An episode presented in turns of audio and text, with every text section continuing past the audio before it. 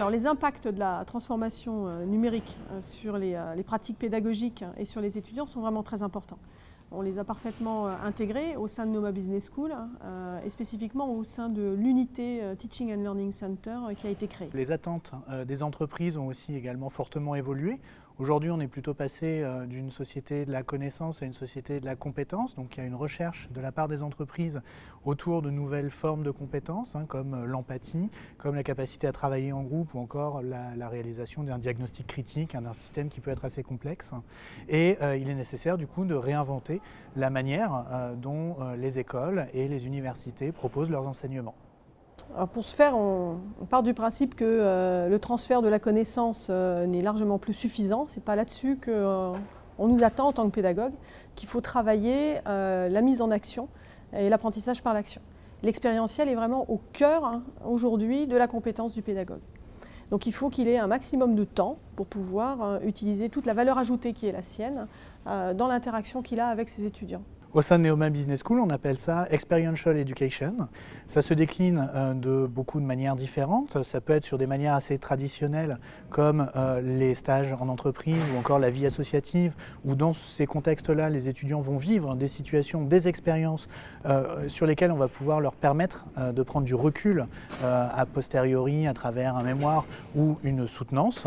Mais on peut aussi utiliser des outils beaucoup plus novateurs, comme celui qu'on a développé autour de la réalité virtuelle qui permet de euh, réaliser une étude de cas euh, en management d'un genre complètement nouveau. Là, on a mobilisé la technologie euh, au, plus, près de sa valeur ajoutée par rapport à la pédagogie. Nous sommes rentrés par la pédagogie avec des objectifs pédagogiques et on est allé chercher la meilleure technologie hein, qui nous, pour pouvoir servir nos objectifs pédagogiques.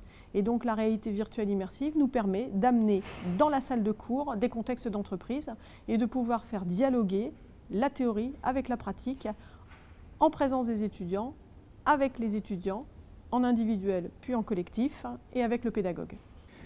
L'impact est extrêmement important puisque aujourd'hui on est rentré plutôt dans une économie de euh, l'attention, c'est-à-dire que finalement un professeur est challengé par un écran d'ordinateur, un téléphone ou euh, une tablette et il doit réussir à capter l'attention des apprenants, que ce soit des étudiants en formation initiale ou que ce soit euh, des professionnels hein, en, formation exécutive. pour réaliser ça, la, réalité virtuelle immersive est extrêmement efficace puisque finalement plutôt que de lutter contre le téléphone, bah, on va utiliser le téléphone de l'apprenant pour le mettre en situation euh, grâce à, la réalité virtuelle.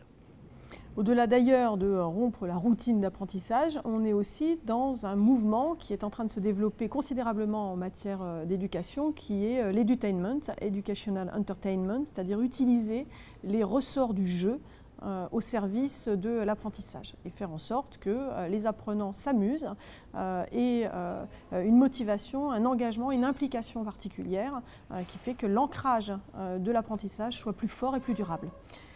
Il y a aussi un autre axe qui est non négligeable, c'est qu'au euh, contact de cette technologie, euh, dans le cadre de leur apprentissage, ils apprennent aussi à s'en servir. Hein. Et en tant que futurs managers, euh, c'est aussi un moyen pour eux d'entrer en connaissance et en compréhension de cette technologie qui est une technologie en plein développement au niveau économique. Et ça, c'est très important parce que demain, ils auront à travailler avec euh, ces évolutions technologiques. Donc nous les acculturons euh, de manière euh, importante aux évolutions technologiques hein, qui sont en train de modifier de manière drastique l'environnement du manager. Donc comme vous le voyez, faire de l'apprentissage par l'expérience, c'est aussi mettre les technologies qui sont support de cette expérience et aussi les intégrer comme un élément d'apprentissage en soi pour l'acculturation autour des technologies.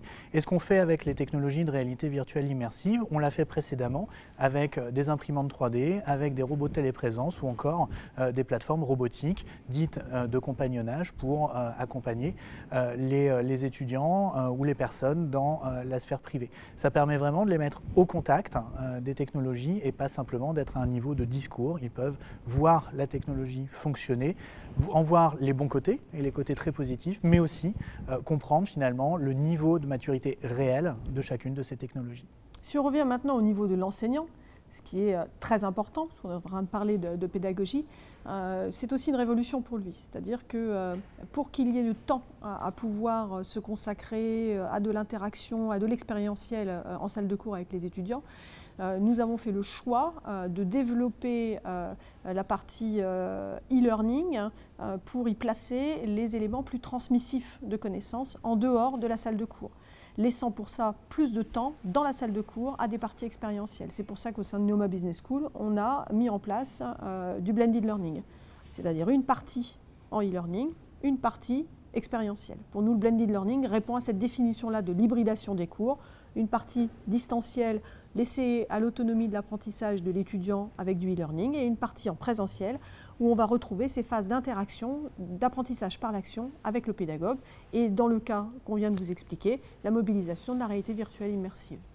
En fait, contrairement à ce qu'on pense, la transformation numérique n'a pas uniquement un caractère anxiogène avec par exemple la disparition euh, du professeur, mais c'est aussi une vraie opportunité de revaloriser le temps en présentiel et l'interaction entre l'apprenant et le professeur et en multipliant comme ça euh, les allers-retours entre euh, la pratique et la théorie autour d'un ensemble de contextes pédagogiques qu'on aura choisi pour être particulièrement pertinent dans le monde d'aujourd'hui.